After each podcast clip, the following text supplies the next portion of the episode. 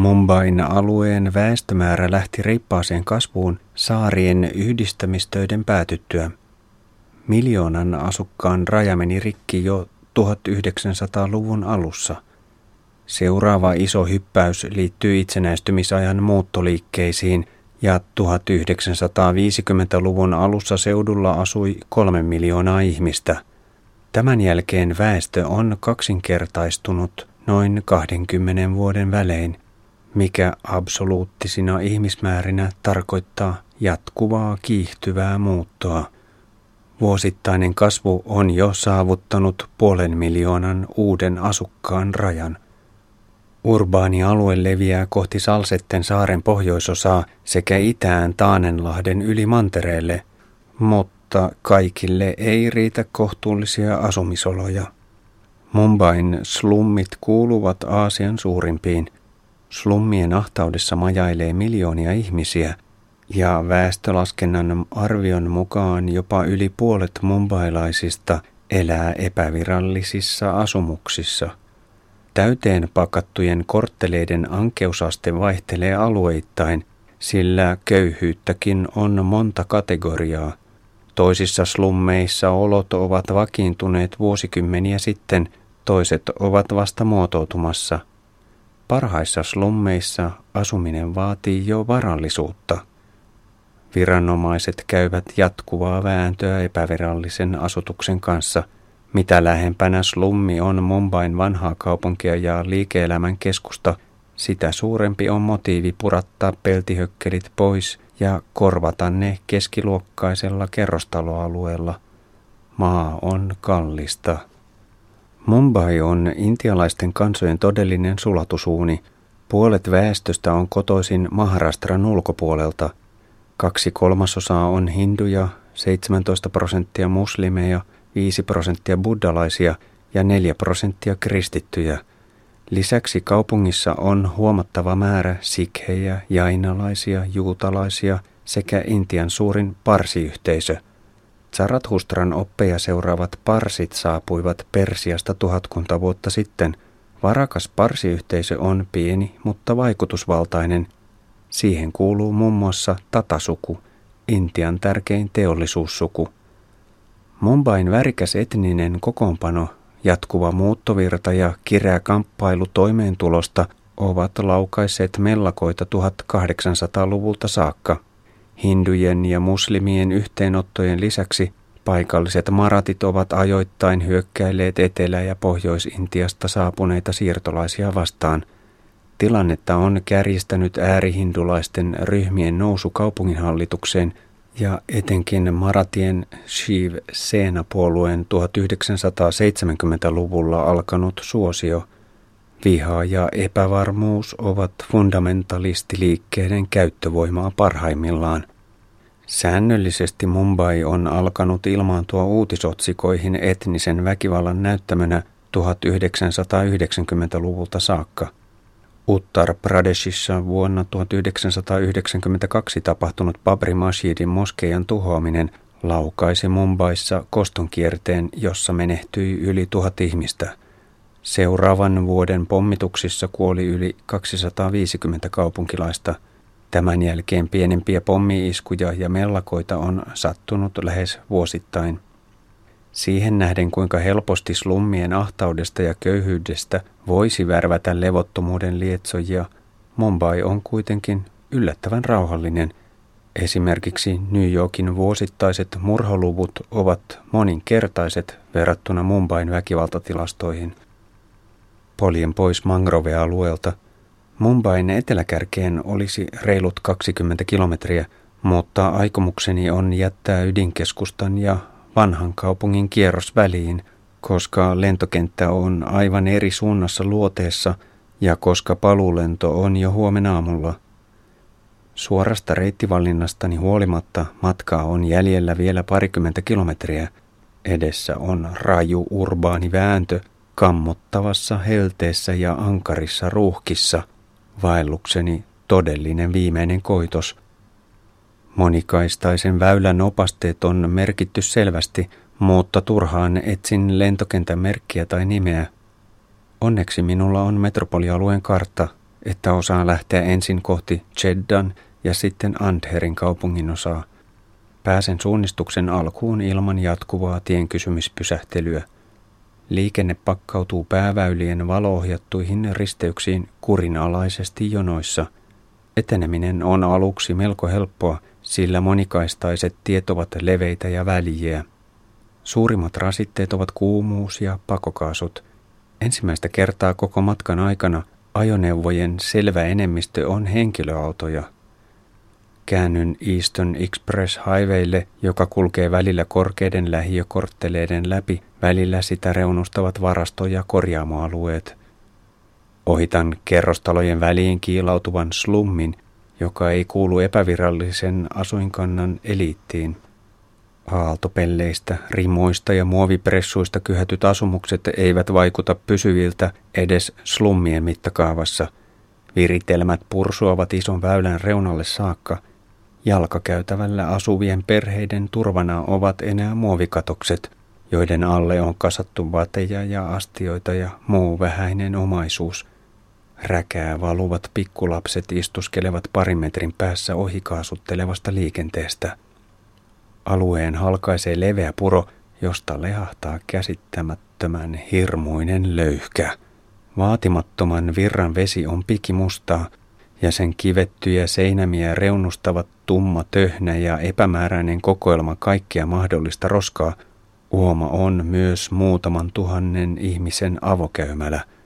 Kiiruhdan karmeassa maisemassa eteenpäin – eivätkä inhorealistiset näkymät kannusta pysähtymään edes dokumentoivaa valokuvaamista varten.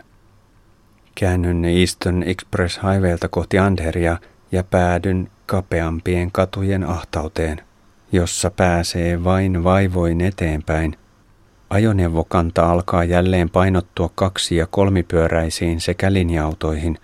Kaksi tahtia dieselpakokaasujen sekä pölyn cocktail kirvelee silmissä – ja tööttäilyn äänekäs kakofonia tahdittaa tukkoista menoa. Matalien kerrostalojen kuilu estää ilmansaasteiden ja metelin laimentumista. Vetäydyn kolatauolle kapeaan ruokalaan. Tilankäytön vaatimukset on mielletty hyvin paikan sisustuksessa. Vaikken ole erityisen iso tai pitkäjalkainen, niin minulla on vaikeuksia tunkia itseäni kiinteän penkin ja pöydän väliin. Matalan katon siipituulettimet vilvoittavat hillitysti. Nautin juoman lisäksi hyppysellisen suolaa. Ruuhkainen puskeminen jatkuu. Mitään ohittelua ei voi improvisoida, sillä siihen ei ole tilaa. Tukos etenee kävelyvauhtia ja välillä sitäkin hitaammin. Kadun reunassa pitää varoa sekaan änkeäviä jalankulkijoita.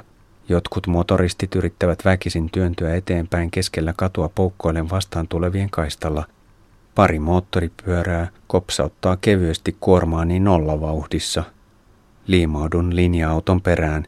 Iso ajoneuvo onnistuu raivaamaan edes jotenkin avointa tietä, mutta välillä joudun odottelemaan matkustajien kyytiin nousua. Käännyn kiemurtelevalle kadulle, joka kulkee parin matalan kukkulan välitse. Pahin ruuhka hellittää, mutta tarkkaavaisuudessa ei saa rentoutua yhtään – Päinvastoin, sillä nyt kun tilaa on vähän enemmän, ohituksissa pujottelevien kaksi- ja kolmipyöräisten määrä moninkertaistuu, ja jo aiemminkin niukat ohitusmarginaalit ovat Mumbaissa yhä vain ohuempia. Pysähdyn juomaan. Lähes kolmen tunnin väännön aikana en ole nähnyt ensimmäistäkään lentokenttäopastetta, mutta ruokalan omistaja vakuuttaa, ettei matkaa ole enää kuin reilut kaksi kilometriä. Ja todellakin, kymmenen minuutin polkemisen jälkeen risteyksessä on viitta, joka ohjaa Santa Cruzin kentälle kilometrin päähän. Kevyt euforia alkaa pursuilla esiin. Kuukauden urakka alkaa olla lopputekstejä vailla. Kentälle vievän välien tien avaruus tuntuu juhlavalta ylellisyydeltä. Kadun varressa ei ole kuin yksi hotelli, mutta interkontinentaalissa en aio viettää viimeistä Intian yötäni – Saavun terminaalia edeltävälle tarkastuspisteelle, johon jämähdän kyselemään majoituksesta. Vartija soittaa tutulleen ja vakuuttaa, että asia hoituu. Lentokentän tarkastuspisteellä norkoilee muutakin väkeä odottamassa kyytiä jonnekin. Perille saapumisen tunne on sen verran vahva, että innostun oma-aloitteisesti tilittämään polkaisuprojektistani. Ikäiseni miehet taivastelevat, kuinka polkupyörällä voi matkustaa Delistä Mumbaihin. Se ei ole heidän mielestään erityisen järkevää ajankäyttöä, ja lentäjän matka olisi taittunut myös siistimmin. Olemukseni ei herätä mielikuvaa huolitellusta liikemiehestä. Vartin odottelun jälkeen saapuu pieni valkoinen pakettiauto. Kuljettaja kertoo, että Imperial Palasesta saa huoneen 1500 rupialla 25 eurolla ja hintaan kuuluu aamuinen kuljetus lentokentälle. Pyöräni mahtuisi pakettiautonkin, mutta koska matkaa on vain nelisen kilometriä, mies suostuu siihen, että seuraan häntä polkien. Palaamme isolle tielle, jolta käännymme parin kilometrin jälkeen paikalliskadulle. Polkeminen tuntuu jo kevyeltä, suorastaan iloittelulta, kuumuudesta ja ruuhkasta huolimatta – Monikerroksisen hotellin aulassa on jäätävän kylmä ja kaivan takin esiin. Alkaa pienimuotoinen farssi. Olen jo täyttämässä sisäänkirjautumiskaavakkeita, kun vastaanoton mies väittää, että minun pitää maksaa pyörästä säilytysmaksu. En suostu. Ilmoitan vaihtavani majaa saman tien. Tässä mennään jo periaatteiden puolelle. Mies antaa periksi. Olen jo asettumassa ensimmäisen kerroksen ikkunattomaan pieneen luukkuun, kun huomaan, ettei kattotuuletinta ole ollenkaan. On vain tehokas ilmastointi. Saan luvan siirtyä toiseen koppiin, jossa on kattotuuletin, mutta kerroksen ylijäähdytetyssä ympäristössä huone pysyy kuitenkin liian kylmänä, vaikka ilmastoinnin kytkee pois. Vaihdan yösijaa vielä kerran ja päädyn lopulta toisen kerroksen kostean ummehtuneeseen homeelta haiskahtavaan huoneeseen, joka on aiempia isompi ja lämpimämpi, mutta yhä ikkunaton. Mumbai on vaikea kaupunki matkailijalle.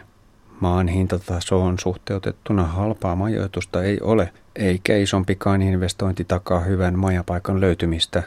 Olen aiemmin yöpynyt neljästi Mumbaissa – ja vain kerran olen onnistunut hotellin valinnassa tyydyttävästi.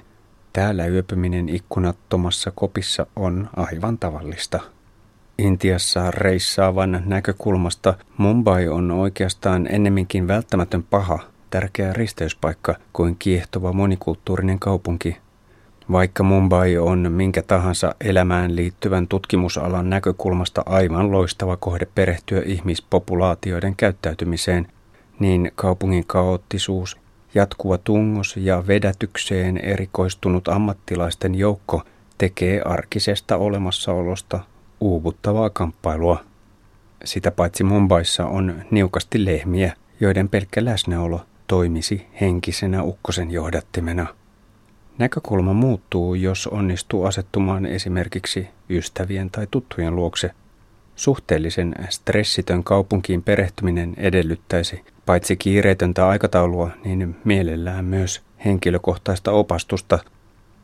Mumbai on kaikki ne kärjistettyinen ristiriitaisuuksineen erinomaisen mielenkiintoinen kaupunki, jos vain jaksaa suhtautua siihen kärsivällisesti. Lähden polkien etsimään ruokaa. Parin kilometrin päässä on kahvila-ravintola, jonka katetulla terassilla nautin matkan viimeisen dalbatin. Chapatia ei tosin saa, se pitää korvata paahtoleivällä, Ruoan jälkeen valokuvan liikennettä. Mumbain erikoisuutena ovat kaksikerroksiset punaiset bussit siirtomaa-ajan jäänteenä.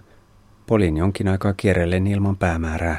Olo on melko epätodellinen ja yritän ymmärtää, että kesä päättyy huomenna, kun lennän syksyiseen Helsinkiin. Palaan hotellille. Pyörä pitää pakata lentoa varten. Kantajamies lähtee kanssani hankkimaan pakkausteippiä ja narua sekä pahvilaatikkoa, johon pyörän voisi tunkea. Kodin koneliikkeen myyjä tarjoaa ratkaisuksi kolmea TV-pahvilaatikkoa. Kantajan läsnäolosta huolimatta mies kehtaa rahastaa tyhjistä ylijäämälaatikoista 300 rupiaa, 5 euroa. Summa on aivan kohtuuton, mutta en jaksa riidellä. Aulan viileässä nurkassa irrotan pyörän polkimet ja etupyörän sekä väännän ohjaustangon rungon suuntaiseksi. Urakkaan ilmaantuu mukaan kolme hotellin työntekijää, joiden näkemys pahvilaatikkojen käytöstä on mainio.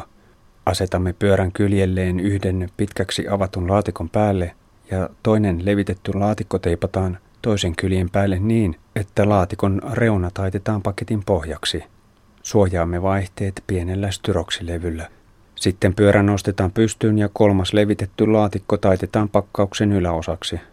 Välillä kantaja käy ostamassa lisää teippiä ja narua. Sidomme koko komeuden tiiviiksi paketiksi. Sitomista johtaa nelikymppinen Kemal, joka hikeä säästämättä solmii paksusta muovisesta narusta harvaa, mutta jykevää verkkoa. Lopputulos on loistava.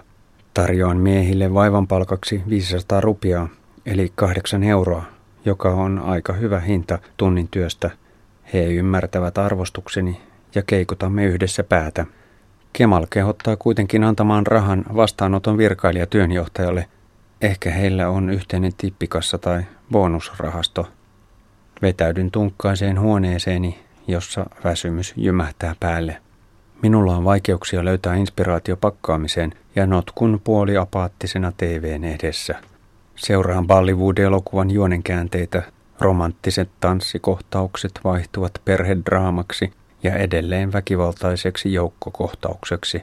Rikolliset hyökkäävät hyviksien päälle ja tappelua saattelevat koomisen liioittelevat ääniefektit. Sankari saa myös estettyä pakollisen raiskausyrityksen. Lopulta oikeus ja rakkaus voittavat ja suvun yhteys on turvattu ja riemukkaan hehkeä tanssi kruunaa elokuvan. Pakotan itseni viimeiseen ponnistukseen, jotta saan kaiken valmiiksi varhaista herätystä varten. Ylös on noustava jo ennen viittä. Touhuan kostean hämärässä huoneessa hikipäässä vielä pari tuntia ennen kuin uupuneena vaivun lyhyeen uneen. 15. lokakuuta, keskiviikko, Mumbai, Helsinki, 25 euroa. Kahden tunnin levon jälkeen herään lievästi sekavana, enkä ihan heti saa hahmotettua olemassaoloni reunaehtoja.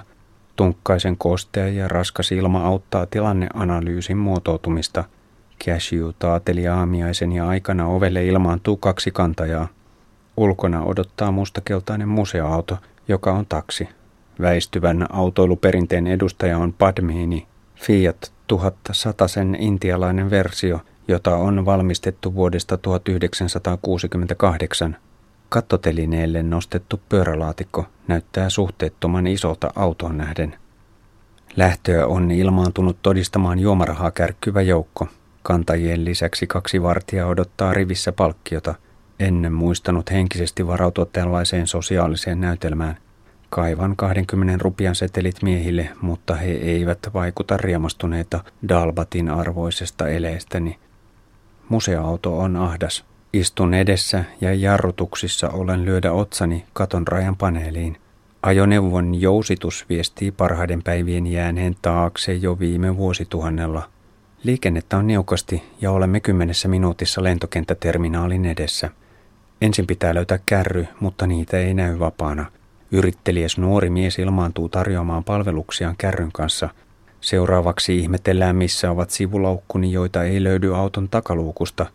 Kuljettaja toteaa, että kaikki matkatavarat ovat tässä. Siis ovatko kantajat voineet sählätä lähdössä?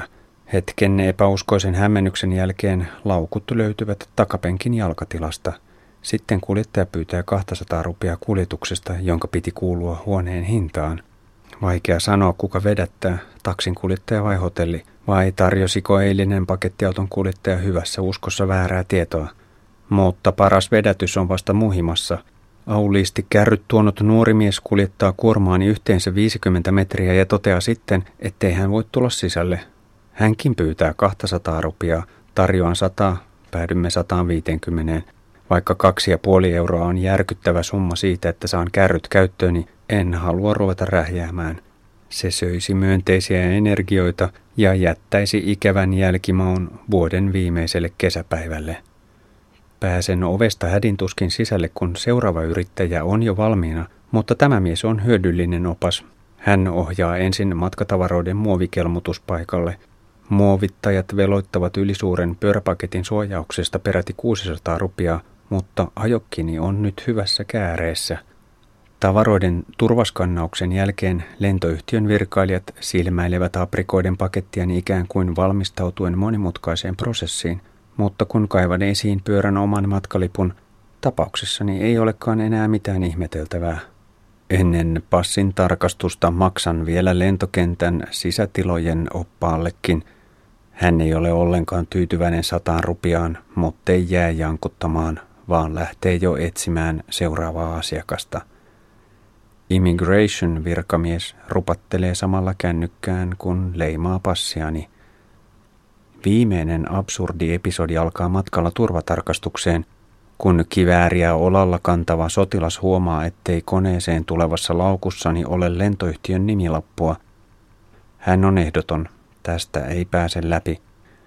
En löydä lappua, joka minun olisi pitänyt saada check-in-tiskiltä.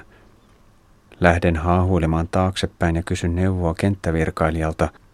Mies ehdottaa jonkun toisen yhtiön nimilappua. Mutta mistä saan sellaisen? En haluaisi kulkea passin tarkastuksen läpi väärään suuntaan. Kun kafkamaisessa tilanteessa tutkin uudestaan taskun pohjaa, lappu löytyy. Odotushallin kioskista ostan tulisia kolmioleipiä. Mutustelen väsyneenä suuta polttavaa evästä ja katselen Arabiemiraattien koneeseen jonottavia nuoria miehiä. Persianlahden työmarkkinoille lähtee vuosittain satoja tuhansia intialaisia rakennusmiehiksi – hoitajiksi, sihteereiksi, siivoojiksi.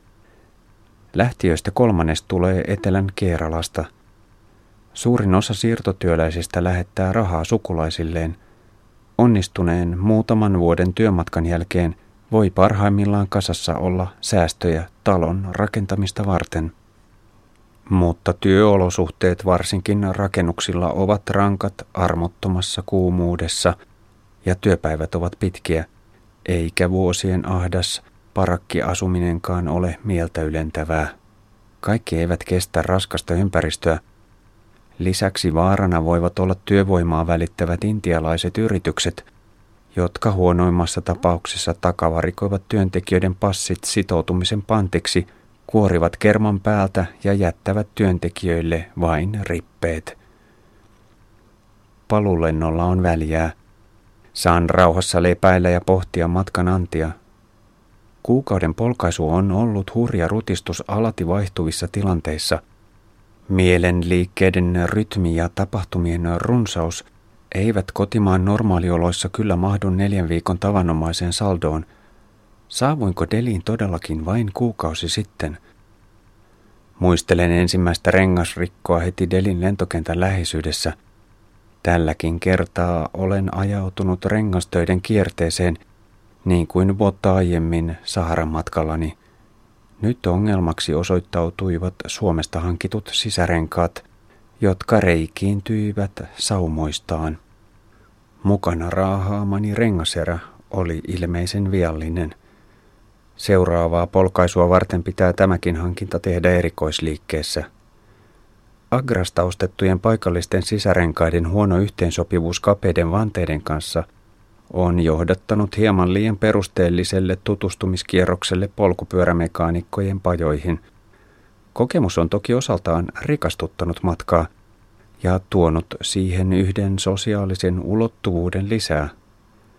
Takavanteen meneminen ruvelle näin nopeasti on yllätys – Kuvittelin, että kymmenen kiloa Saharan polkaisua keveämpi kuorma ja parempi lähtövanne olisivat riittäneet takaamaan huolettoman retken.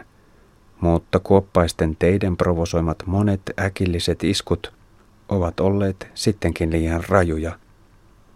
Kuorma pitäisi pystyä vähentämään alle 30 kilon ja takavanteeseen pitäisi investoida vieläkin enemmän – Sopeutuminen intialaiseen liikennekulttuuriin on sujunut kohtuullisen hyvin, vaikka erilaisten tilanteiden kirjo ja ruuhkien rajuus onkin ylittänyt kaikki ennakko-oletukseni. Ajoneuvokannan suuri enemmistö on kaksi- ja kolmipyöräisiä, jotka mahtuvat tukoksissa tunkeutumaan pieniin rakoihin täyttämään tilan tehokkaasti, jolloin oma reviri kutistuu välillä olemattomiin – Matalien nopeuksien vuoksi käsittämättömän kaoottisissakin sumpuissa on kuitenkin melko turvallista ajaa. Tilanteisiin ehtii reagoida myös maantiellä. 80 kilometriä tunnissa on harvinainen nopeus, se on jo suorastaan silmitöntä kaahaamista. mutta isoilla valtateillä pitää totutella pientareella väärään suuntaan ajaviin ja kapeilla maanteillä vastaan tuleviin ohittajiin, jotka olettavat pienempien väistävän. Etenkin raskaan liikenteen kuljettajat jyristelevät sumeilematta päin ja joskus joutuu hyvinkin pienellä varoitusajalla väistämään pientareille. Aikataulun kireyden, päivälepojen ja illan miellyttävän lämpötilan vuoksi olen päätynyt ajamaan yli 500 kilometriä pimeässä, eli viidesosan koko matkasta. Vaarallisimmat tilanteet ovat sattuneet näillä osuuksilla. Yleinen tapa ajaa pitkät valot päällä on pimeä ajon suurin riesa. Häikäistyneenä on vaikea erottaa tien reunassa liikkuvia eläimiä ja ihmisiä tai tienpinnan isoja kuoppia. Kun vastaan tuleva ohittaja pakottaa pimeässä pientareille, niin potentiaalinen onnettomuusriski on olemassa. Liikenneriesoja ovat myös pakokaasut ja pölypilvet. Taajamaa jo merkitsee jatkuvaa altistumista kaksi tahtia dieselpakokaasuille. Ruuhkassa ilma on sakeana harmaata saastetta, joka kirvelee silmissä ja kurkussa. Kun tähän lisätään vielä rikkoutuneesta päällysteestä ja piennarajosta irtoava pöly, niin seos vie pohjan pois pyöräilyn kaikilta myönteisiltä terveysväittämiltä. Monsuunikauden lopun sää on vaatinut totuttelua, sillä kuuman kosteuden raskaus on ollut odotettua rankempi. Ankara kuumuus on alkanut 11 aikoihin ja kestänyt neljään saakka – vain hyvin ajoitettu parin tunnin päivälepo on ehkäissyt täydellistä iltapäivän väsähtämistä. Matkan siirtäminen kuukautta myöhemmäksi kohti talvea olisi helpottanut vaellusta. Ehdottoman myönteinen yllätys on ollut selviytyminen ilman vatsavaivoja. Edeltävillä Intiana-matkoillani en ole ollut yhtä onnekas, mutta tällä kertaa olen juonut vain pullotettuja tai keitettyjä juomia yhtä poikkeusta lukuun ottamatta Agran ulkopuolella join päivällisvieraana vettä, jonka alkuperää en tiennyt. En ole myöskään koskenut katukojujen ruokaannoksiin tai chai-maitoteehen. Myönteistä on myös se, että vatsa ei ole joutunut tulisen ruoan kohtuuttomaan rääkkäykseen – Aiemman käsitykseni mukaan intialainen ruoka on vain harvoin mietoa. Karri polttaa suussa ja mahassa, eikä ateriointia voi kutsua nautinnoksi. Mutta Dalbat-diettini on osoittautunut tuskattomaksi. Olen jopa oppinut arvostamaan erilaisten linssikastikkeiden mausteyhdistelmiä. Osasin ennakkoon olettaa, että sosiaalinen roolini tulee olemaan reality show-hahmon raskas osa. En kuitenkaan onnistunut arvioimaan roolin rankkuutta oikein. En esimerkiksi arvannut, kuinka tiheästi joudun myös ajaessa vastailemaan motoristien ja toisten polkijoiden perusuteluihin. Arvioin myös väärin sen nopeuden, jolla ihmisryppäät ovat muodostuneet ympärilleni – ihmettelemään ja tuijottamaan. Yhteisen kielen puute on lisännyt roolin raskautta, sillä maaseudulla ei löydykään noin vain kylän kielitaitoista paikalle tulkkaamaan. Luottamukseni intialaisiin on kuitenkin saanut tällä matkalla uuden ja selkeän vahvistuksen. Ihmisten utelias ja vilpitön kiinnostus tarkoittaa reality show roolin lisäksi myös sitä, että jos joutuu hätään, niin pyyteettömiä auttajakin löytyy. Ongelmiensa kanssa ei jää yksin. Matkan ehdottomia heikkouksia on ollut järjetön aikatauluni. Ei Intiassa voi olettaa polkevansa yli 2500 kilometriä kuukaudessa. Aikataulun kireyteen liittyy myös laskuvirhe. Kun suunnittelee reittiä kartalla, on varauduttava siihen, että todelliset etäisyydet ovat suurempia. Tämän toki tiesin, mutta siitä huolimatta kuvittelin alkuperäisen ja koukeroisemman reittini pituudeksi vain 2100-2200 kilometriä. Kun lasketaan toteutuneet oikaisut mukaan, niin matka-arvioni virhemarginaali on yli 35 prosenttia, mikä on ihan liikaa. Rengasrikkojen kärjistämä aikataulustressini on lyhentänyt lepoaikoja ja kestoväsymys on päässyt kertymään syväksi. Vaikka matkani tarkoitus ei ollutkaan ensisijaisesti tutustua uusiin paikkoihin, niin silti olisi ollut kohtuullista ehtiä tekemään myös turistikierroksia ja pysähtyä useammin ihmettelemään ympäröivää tilaa ja maisemaa perusteellisemmin. Olosuhteiden rankkuus on vähentänyt polkemisen meditatiivisuutta. Kun ajan kotimaan oloissa, niin pystyn melko usein, varsinkin öiseen aikaan, siirtymään jo muutaman kilometrin jälkeen terapeuttiseen vaiheeseen, jossa voi ensin työstää päivän ongelmia ja sitten alkaa tyhjentää mieltä turhista ajatuksista. Mutta Intiassa tien päällä on ollut lähes mahdotonta rentoutua niin syvästi – että olisin voinut vaipua mietiskelyä vastaavaan tilaan. Olin jo kuvitellut päässeeni eroon intiakuumeesta. Maailma on täynnä mielenkiintoisia paikkoja ja seutuja, eivätkä aika ja omat voimavarat riitä kuin pintaraapaisuun olemassaolon ihmeellisyyksien tutkailussa. Miksi siis haluaisin vapaaehtoisesti palata maahan, jossa matkaaminen on työlästä ja hermoja raastavaa kulkuvälineestä riippumatta. Parveileva henkilökohtaiselle reviirille tunkeva ihmismassa sekä todennäköiset vatsavaivat eivät kuulu ideaaliseen tapaan tutustua vieraan arjen ihmeisiin. Mutta jo ennen lentokoneen lähtökiihdytystä tietoisuuteni syövereistä ponnahtaa esille varmuus siitä, että tulen vielä takaisin – Paluu yli kymmenen vuoden tauon jälkeen on ollut oletettua hienompi kokemus. Intia ei jätä vierailijaa kylmäksi. Yleensä siihen joko ihastuu tai sitä inhoaa. Maa on suuri mysteeri, jota on vaikea ymmärtää ja joka ei aukea tyhjentävästi yhden elämän aikana. Mitä enemmän Intiaa tuntee, sitä vähemmän tietää tietävänsä. Intiassa joutuu kasvotusten itsensä ja todellisuuden äärimmäisyyksien kanssa.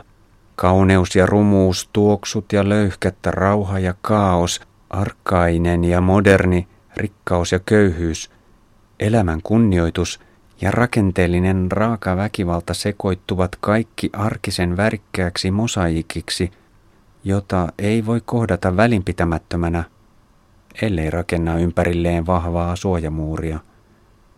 Mieli ja aistit joutuvat koetukselle, joka voi parhaassa tapauksessa johdattaa syvälle ihmiskunnan peruskysymyksiin. Kuukauden tärkein kokemus liittyy Varanaasin vaellukseen. Se on ollut taivallusta kuoleman suuren kysymysmerkin kanssa. Se on vahvistanut kuulumistani menneiden sukupolvien ketjuun, siihen saattojoukkoon, joka kuljettaa elämän kipinää eteenpäin lyhyen viestiosuuden verran – Puolen vuoden suruajan jälkeen viimeinen yhteinen matka äidin kanssa on rauhoittanut mieltäni ja auttanut hyväksymään hänen ennenaikaisen poistumisensa. Maaliskuun viimeisen sunnuntain tapahtumia miettiessäni enää eivät päällimmäisenä mielikuvana nouse esiin rujot hautaustoimiston miehet, vaan suuren virran matkaa lähtevä pieni lautta – joka suuntaa kohti ikuisuutta. Vaellus tyttäreni koululle Puunen seudulle on ollut siirtymää menneestä tulevaan. Jälleen näkemisen lisäksi on ollut hienoa todeta, kuinka myönteisessä ympäristössä tyttäreni saa käydä koulua ja kasvaa nuoreksi aikuiseksi. Usko tulevaisuuteen vahvistuu, kun näkee erilaisten ihmisten toimivan yhdessä ilman suurempia ristiriitoja – ilman vierauden pelkoa, ilman vihaa erilaisuutta kohtaan. Epilogi Paluuta seuraavana aamuna polin töihin Pasilaan vastatuulessa ja reippaassa sateessa. Lämpötila on 30 astetta alhaisempi kuin Mumbaissa ja vettä tulee laakana. Puolen tunnin hyytävien hetkien jälkeen olen perillä – Kylmyys on ehtinyt luihin ja ytimiin saakka. Vielä kaksi viikkoa myöhemmin yskin aamuisin harmaa mustaa limaa, kun keuhkoni puhdistautuvat maantiepölystä ja pakokaasuista. Kuusi viikkoa Intiasta lähtöni jälkeen kymmenen pakistanilaisnuorukaista rantautuu mereltä Mumbaihin ja aloittaa kaksi vuorokautta kestävän rajun terroristiiskun.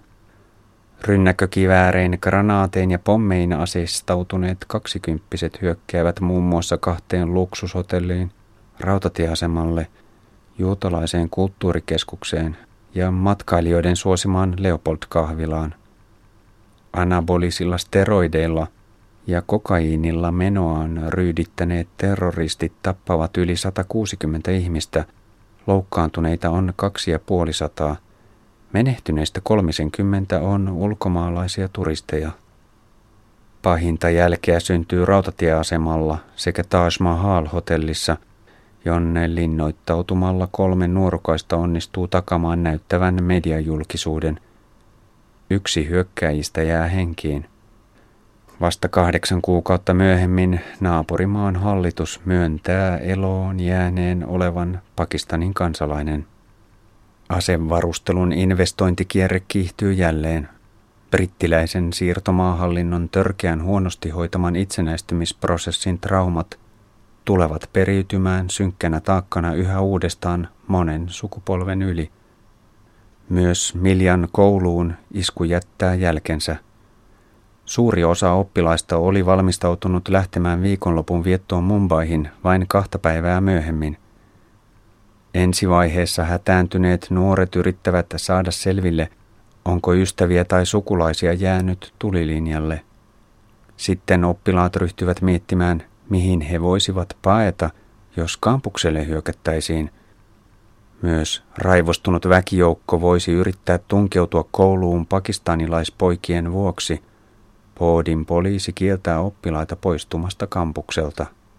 Rehtori lähettää rauhoittelevan sähköpostin vanhemmille – Koululla hysteria tasoittuu ensin, ahdistus ja pelko hitaammin. Arki palaa, mutta oppilaiden Mumbain viikonloppujen kielto pysyy, eivätkä uudet pakistanilaispojat saa enää opiskeluviisumia. Leopoldin kahvilasta voi kuitenkin ostaa 26 kautta 11 muistomukeja. Hyökkäys ei muuta omaa suhtautumistani Intiaan tai Mumbaihin – Tällaista on sattunut ennenkin, nyt vain iskun saama julkisuus on aivan eri luokkaa kuin yleensä, koska osa uhreista on länsituristeja. Mediarummutus ei muuta sitä tosiasiaa, että todennäköisemmin kohtaan tieni päätepisteen auton yliajamana pyörätien risteyksessä esimerkiksi Lahdessa kuin terroriiskussa Mumbaissa tai Delissä – Vasta joulun tienoilla alkaa älyttömän polkaisuaikataulun ja aiheuttama kestoväsymys vihdoin hellittää kahden kuukauden toipumisen jälkeen. Yön pimeinä tunteina alan satulassa suunnitella jo seuraavan Intian matkan yksityiskohtia. Uuden kevään koittaessa mieli palaa useasti edellisen maaliskuun tapahtumiin. Vaikka suru alkaa väistyä, niin äitini poistumisen vuosipäivänä. Ikävä on yhä jäljellä. Musta rastaan laulaessa.